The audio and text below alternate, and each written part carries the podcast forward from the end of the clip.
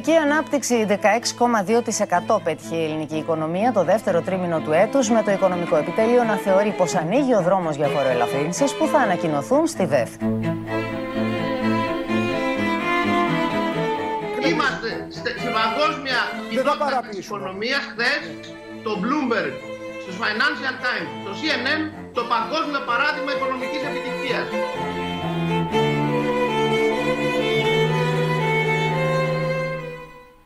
Η αδράνεια της κυβέρνησης Μητσοτάκη στην εκρηκτική αύξηση των τιμών απειλεί την ελληνική κοινωνία.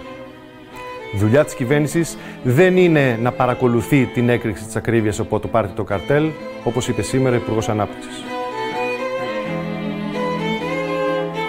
Αφήστε τη μιζέρια τώρα. Τα χθεσινά αποτελέσματα της ελληνικής οικονομίας δεν επιτρέπουν καμία μιζέρια σε κανέναν.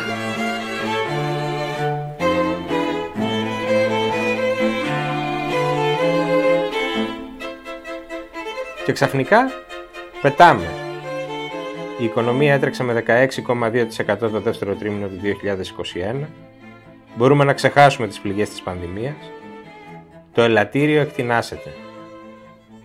Είναι έτσι; Ή μήπως η πρώτη όθηση της αναμενόμενης ανάκαμψης κρύβει τις δομικές αδυναμίες της ελληνικής οικονομίας που παραμένουν απαράλλαχτες; Κυρίες και κύριοι, είναι το ράδιο Κάπα, το εβδομαδιαίο podcast της Καθημερινής. Είμαι ο Μιχάλης Τσιντσίνη και σήμερα θα δοκιμάσουμε να εξηγήσουμε τα ίχνη της ανάκαμψης, αλλά και τους φόβους για το κύμα ακρίβεια που ήδη άρχισε να χτυπάει τα ράπια.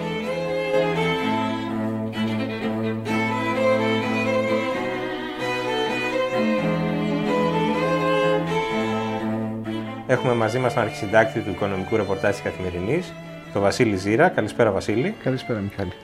Τι γίνεται, ξαφνικά απογειωθήκαμε; δηλαδή πρέπει να νιώθουμε αισιόδοξοι για αυτό το 16,2% ή έχει δίκιο η αντιπολίτευση που λέει ότι απλώς έχουμε, συγκρίνουμε λέει, το θάνατο με τη ζωή, ένα, ένα νεκρό διάστημα της οικονομίας με, με, με κάποια δραστηριότητα που είχαμε το δεύτερο τρίμηνο; Κοίταξε, τι έχουμε; Έχουμε ένα, ένα εντυπωσιακό αναπτυξιακό άλμα, το οποίο όμως γίνεται συγκρινόμενο με μια πολύ χαμηλή βάση. Δηλαδή, στο δεύτερο τρίμηνο του, 2010, του 2020 με το οποίο συγκρινόμαστε, είχαμε τη μεγαλύτερη ύφεση που ναι. προκάλεσε το lockdown. Ήταν σχεδόν 14% συρρήκνωση του ΑΕΠ τότε. Σε, σε αυτό το αποτέλεσμα μπορείς να βρεις και θετικά πράγματα, μπορείς να δεις και σημεία τα οποία θέλουν προσοχή, δείχνουν ότι προβλήματα που έρχονται από το παρελθόν, πριν από την πανδημία, εξακολουθούν και υφίστανται και που προφανώς πρέπει να αντιμετωπιστούν. Πάντως δεν είναι μία μοναδική επίδοση, δηλαδή αν δει κανείς την Ευρωζώνη είμαστε νομίζω η έκτη στη... Σωστά. Έχουν, υπάρχουν χώρες, χώρες που υπέστησαν το ίδιο βάναυσο πλήγμα από την αναστολή της οικονομικής δραστηριότητας εξαιτίας του κορονοϊού, εμφανίζουν τις ίδιες καλύτερες ε, επιδόσεις. Δηλαδή, όπως σωστά είπες, έχουμε την έκτη υψηλότερη. Υπάρχει η, Ισπα... η, συγγνώμη, η Ιρλανδία έχει πέρασε το 20% ναι. ρυθμό ανάπτυξης το δεύτερο τρίμηνο. Η Ισπανία, η Ιταλία, η Πορτογαλία είναι χώρες που είχαν καλύτερες επιδόσεις από εμάς. Αλλά, εν πάση περιπτώσει, ένα θετικό που πρέπει να κρατήσουμε είναι το εξής. Ότι φαίνεται πως από τη στιγμή που άρχισε και πάλι να λειτουργεί με μια σχετική κανονικότητα η οικονομία, σημειώθηκε ανάκαμψη η οποία ήταν στα αναμενόμενα επίπεδα. Είναι το, αυτή που θα έπρεπε, ήταν αυτή που θα έπρεπε να είναι. Ναι. Και αυτό δείχνει ότι η εξαιτίας της πανδημίας και προς το παρόν τουλάχιστον η οικονομία, το παραγωγικό δυναμικό της οικονομίας δεν έχει υποστεί ένα πλήγμα. Ισχυρό, αντίστοιχο με αυτό που είχε υποστεί για παράδειγμα κατά τη διάρκεια της δεκαετούς κρίσης χρέους. Δεν κάηκε δηλαδή δεν κάηκε παραγωγικό κεφάλαιο. Παραγωγικό κεφάλαιο, σωστά. Από εκεί και πέρα όμως μπορούμε να διακρίνουμε αδυναμίες οι οποίες έρχονται από παλιά. Ναι. Για παράδειγμα, με το που άρχισε να παίρνει μπρος η οικονομία, αυξήθηκαν οι εισαγωγές.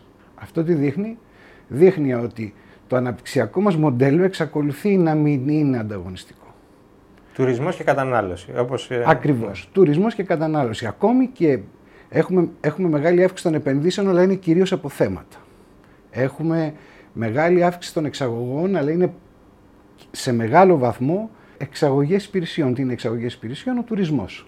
Συνοπτικά θα σου έλεγα ότι έχουμε πάρει πίσω ένα ΑΕΠ που το χάσαμε εξαιτίας της πανδημίας, αλλά αυτό που πήραμε πίσω είναι ποιοτικά κατά τη χειρότερο από ό,τι ήταν στο παρελθόν. Χειρότερο γιατί. Γιατί, γιατί, μα γιατί ένα μεγάλο μέρος αυτού του ΑΕΠ βασίστηκε στην αθρώα κρατική χρηματοδότηση.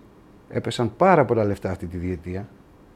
Είναι συνολικά σχεδόν 40 δισεκατομμύρια. Μπορεί να μην το έχουμε συνειδητοποιήσει, αλλά είναι 40 δις. Είναι 20 δις το 2020. Προκειμένου να περισσοθεί αυτό που λέμε ότι τελικά δεν χάσαμε. Ναι. Και άλλα 16 δισεκατομμύρια φέτος. 40 δισεκατομμύρια λοιπόν, που είναι ένα μεγάλο του κομμάτι, το μεγαλύτερο μέρος του είναι δανεισμός.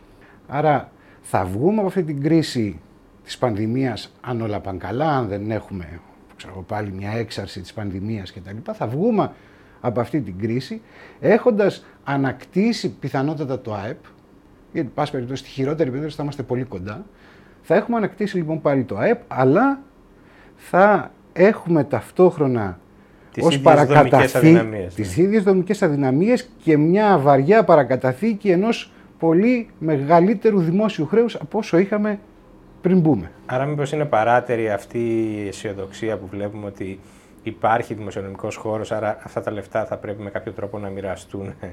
δηλαδή, γιατί είχαμε πολύ ψηλά ελλείμματα και αναγκαστήκαμε να δανειστούμε πολλά, πολλά χρήματα και νομίζω ότι τώρα θα σηκωθεί κάποια στιγμή η κουβέρτα που λέμε και θα, θα φανεί τι Αναμφισβήτητα. Ναι. Αυτά τα προβλήματα θα φανούν πολύ Δεν πιο έντονα όταν, όταν κλείσει αυτή η περίοδος του φθηνού και άφθονου ε, δανεισμού που μας παρέχει ουσιαστικά η Ευρωπαϊκή Κεντρική Τράπεζα.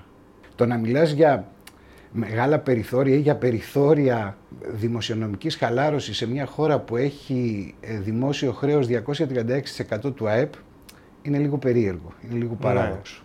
Δημοσιονομικά περιθώρια πρέπει ό,τι υπάρχει και όσα υπάρχει και έχει σημασία να μπορέσεις να βρεις δημοσιονομικά περιθώρια είναι για να χρηματοδοτήσεις τη δημιουργία ενός άλλου αναπτυξιακού μοντέλου, ενός άλλου αναπτυξιακού προτύπου όχι αυτού που σε οδήγησε στην κρίση χρέους. Ναι, υποτίθεται ότι έχουμε ένα εργαλείο για αυτό που είναι τα κεφάλαια του Ταμείου Ανάκαμψης.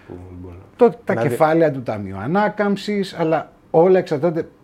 Ε, τα πάντα είναι, έχουν, ε, αποκτούν σημασία, έχουν, έχουν, αποκτούν περιεχόμενο από το, τις πολιτικές. Το πού διοχετεύονται. Τι θα τα κάνουμε; Υπάρχει και ένα άλλο θέμα που συζητιέται τώρα ανάμεσα του φθινοπόρου που είναι το κύμα ανατιμήσεων που επίσης δεν είναι ελληνικό φαινόμενο, είναι παγκόσμιο Όχι. φαινόμενο. Λένε ότι οφείλεται στην απότομη αύξηση τη έκρηξη της ζήτησης που δεν μπορεί να αντιστοιχιστεί με, τη, η, με την Ο ένας παράγοντας είναι αυτός, ότι καθώς η παγκόσμια οικονομία αρχίζει και επαναλειτουργεί, ε, δεν υπάρχει μια ισορροπία, δεν έχει βρεθεί ακόμη ε, η ισορροπία μεταξύ προσφοράς και ζήτησης. Υπάρχει μεγαλύτερη ζήτηση για τα πάντα, για ενέργεια, για πρωτεσίλες και η προσφορά δεν είναι επαρκής για να την καλύψει. Αυτό οδηγεί σε μια αύξηση των τιμών σε πολλές, ναι. σε πολλά, σε πολλές υπηρεσίες, σε πολλά αγαθά. Το ένα ερώτημα είναι αν αυτή είναι όντως παροδική ή αν μπορεί ενδεχομένως σε κάποιες χώρες και σε όχι, όχι όλες τις χώρες να αποκτήσει μονιμότερα χαρακτηριστικά και το δεύτερο είναι τι μπορούμε να κάνουμε κάπως για να καταπραίνουμε ας πούμε, τις συνέπειές της, έστω και αν είναι εφήμερη η, η αύξηση των τιμών. Ακόμη και αν εξαλειφθούν ε, αυτοί οι συγκυριακοί παράγοντες που πιέζουν τις τιμές προς απάνω, να, να θυμόμαστε ότι σε μια οικονομία που δεν είναι ιδιαιτέρως ανοιχτή όπως είναι η δική μας. Στον διεθνή ανταγωνισμό υπάρχει πάντα η τάση να μην επιστρέφουμε ναι στα στα, στο επίπεδο πριν ε, στο στην προτεραία κατάσταση, αλλά να, να, αφήνουν, ψηλά, να, δηλαδή, αφήνουν, ναι. να αφήνουν σημάδια, εν πάση περιπτώσει. Επειδή δεν λειτουργεί ο ανταγωνισμός. Επειδή δεν λειτουργεί ο ανταγωνισμός, επειδή είμαστε λιγότερο εκτεθειμένοι στο διεθνή ανταγωνισμό. Είμαστε μια πιο κλειστή οικονομία από ότι, από ότι άλλες ευρωπαϊκές οικονομίες. Άλλη μια Προφα... δομική αδυναμία δηλαδή εδώ. Προφανώς.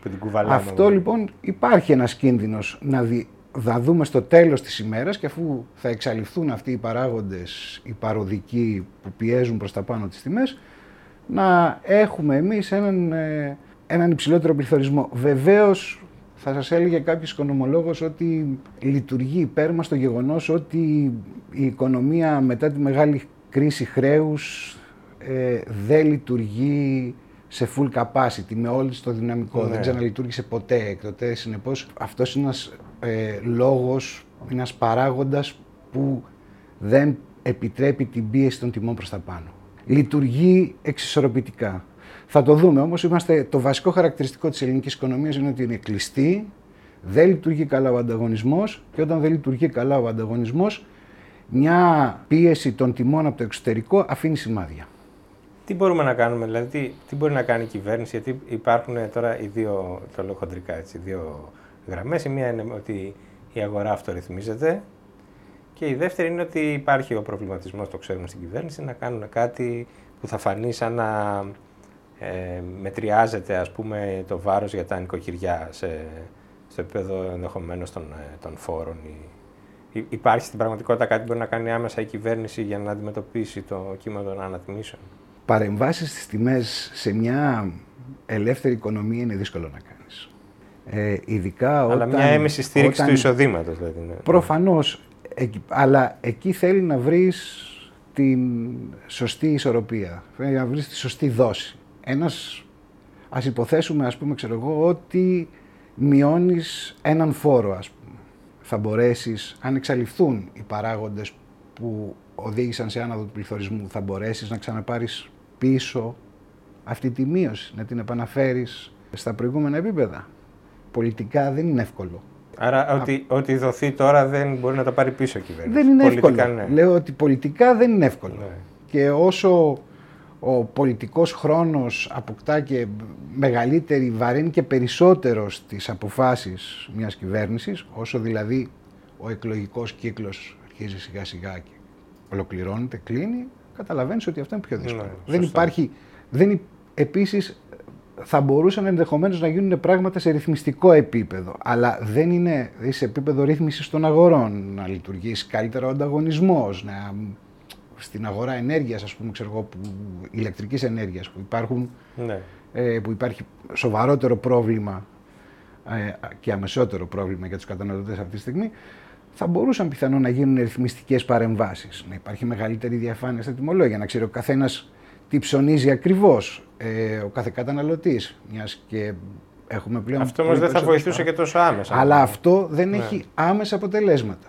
Και προφανώς δεν εξαλείφει τους συγκυριακούς παράγοντες οι οποίοι οδηγούν σε αυξήσεις των τιμών της ηλεκτρικής ενέργειας, ούτε βεβαίως και τους μόνιμους παράγοντες. Γιατί είναι ένα ειδικό θέμα το ρεύμα. Αλλά ε, τώρα δεν θέλω να μαντέψουμε γιατί ε, λίγες ώρες μετά, τη, μετά την ηχογράφηση θα κάνει τις εξαγγελίες στο Πρωθυπουργό. Πάντως θα μπορούσε να υπάρξει μια ε, ε, έστω και προσωρινή έμεση μείωση των επιβαρύνσεων ε, ενδεχομένως κάποιων ε, συντελεστών του ΦΠΑ ή, δεν το βλέπεις ότι... Θα, θα μπορούσαν, αλλά ήδη υπάρχει ας πούμε ξέρω εγώ στον καφέ. Ναι. Ε, έχει χαμηλότερο ΦΠΑ ας πούμε σερβιζόμενος καφές. Θα μπορούσαν ενδεχομένως να γίνουν σημειακές παρεμβάσεις αλλά ε, δεν νομίζω ότι μπορούμε να δούμε ένα πραγματικά μεγάλο κύμα μείωσης φόρων σε αυτή τη φάση. Γιατί πέραν του ότι είναι δύσκολο να επαναφέρεις ε, τους φόρους αυτούς, το ρεύμα είναι μια χαρακτηριστική περίπτωση, θα τη συζητήσουμε μετά. Πρέπει να είσαι και αρκετά προσεκτικός διότι δεν ξέρεις πώς θα εξελιχθούν τα πράγματα. Δηλαδή, το να πιέσεις αυτή τη στιγμή, το να πιέσεις, να εξαντλήσεις τα δημοσιονομικά περιθώρια που έχεις, μπορεί να γυρίσει μπούμεραγκ τον επόμενο χρόνο. Ε, διότι τον επόμενο χρόνο δεν ξέρεις ποια ακριβώς θα είναι η πολιτική της Ευρωπαϊκής Κεντρικής Τράπεζας, ναι. Που, ξέρεις... ήδη ακούγονται φωνές. Ακριβώς. Δεν ξέρεις λοιπόν αν θα έχεις. Ήρθε η ώρα να μαζευτούμε. Άπλετη, φθηνή ρευστότητα, ας πούμε, ξέρω εγώ. Δηλαδή, σήμερα βγαίνουμε και δανειζόμαστε και είναι ένας υγιεινός περίπατος.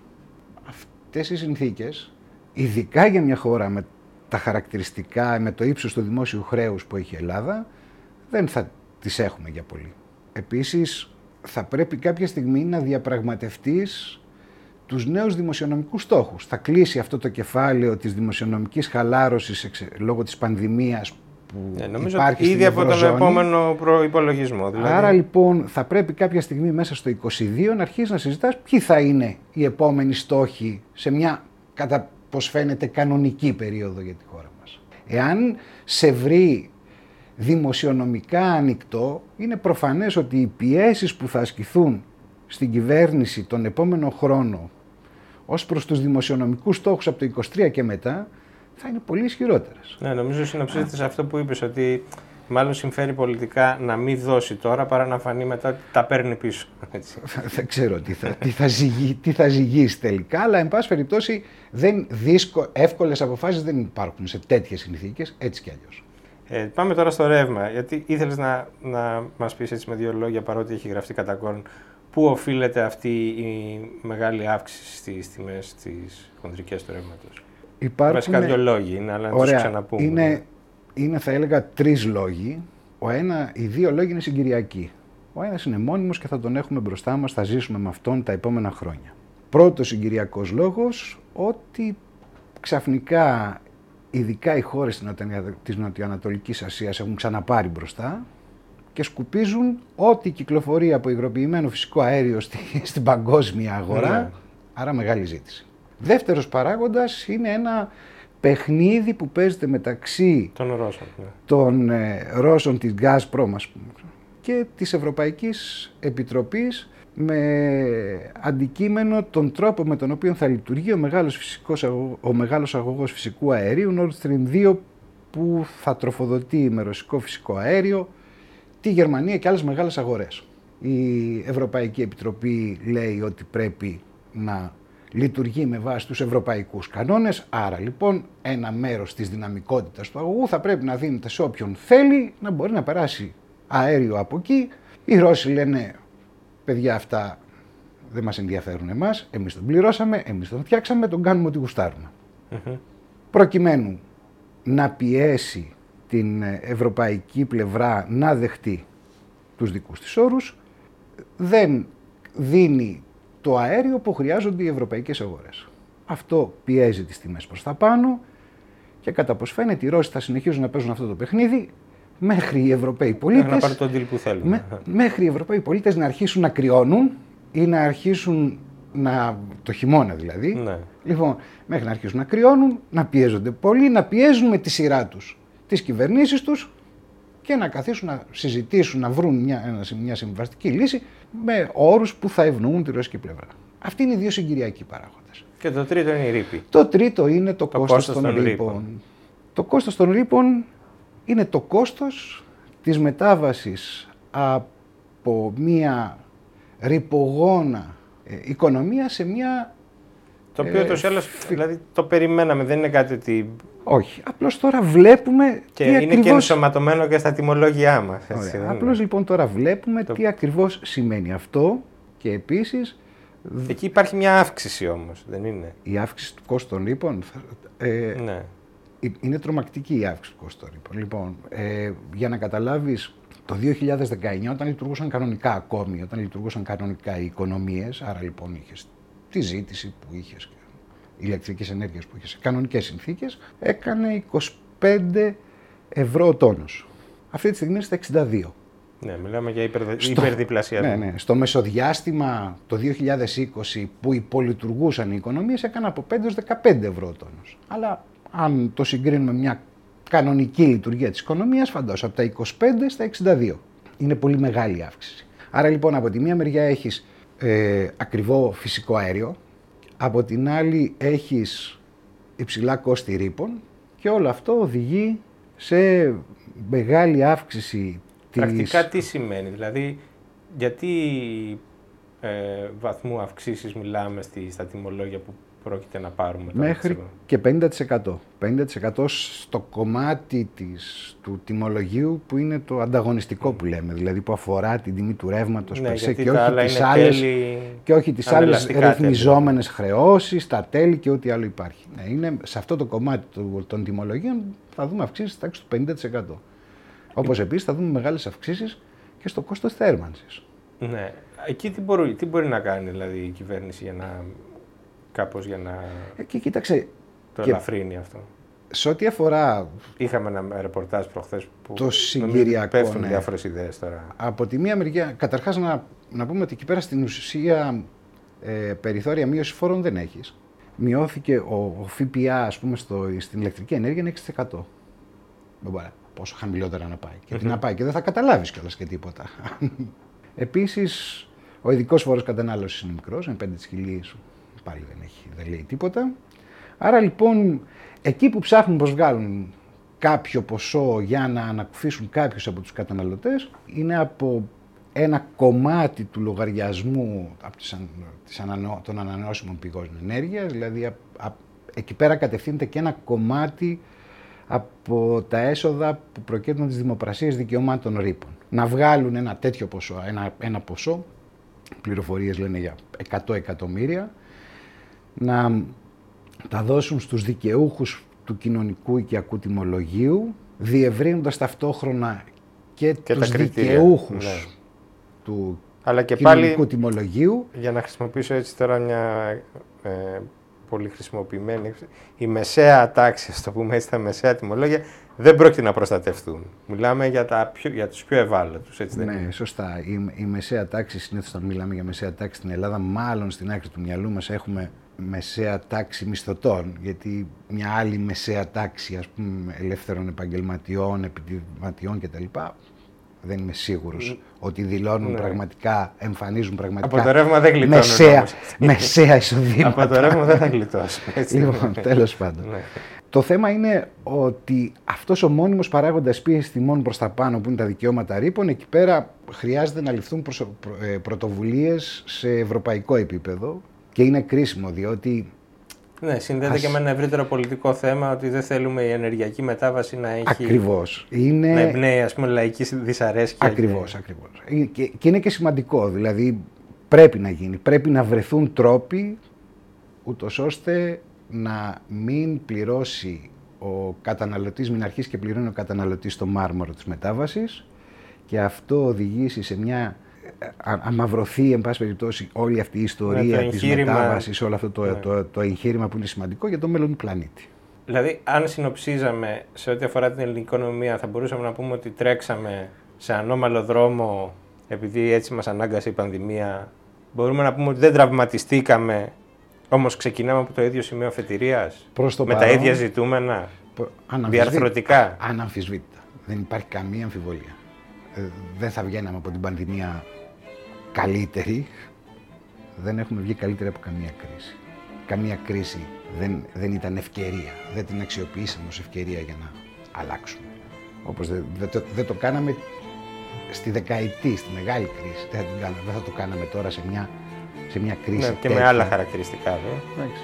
Μένει να δούμε τι πληγές, ποιες πραγματικές πληγές έχει αφήσει αυτή η ιστορία όταν θα αποσυρθούν πλήρως Τα μέτρα. τα μέτρα στήριξης Όταν θα αποσωληνωθεί- των κρατικών. Ακριβώς, όταν αποσωληνωθεί πλήρως ο ασθενής. Τότε θα δούμε ποιες έχει, τι έχει αφήσει ακριβώς πίσω. Βλάβες. Βασίλη, σε ευχαριστώ πολύ για τη συζήτηση. Σε καλά, εγώ σε ευχαριστώ.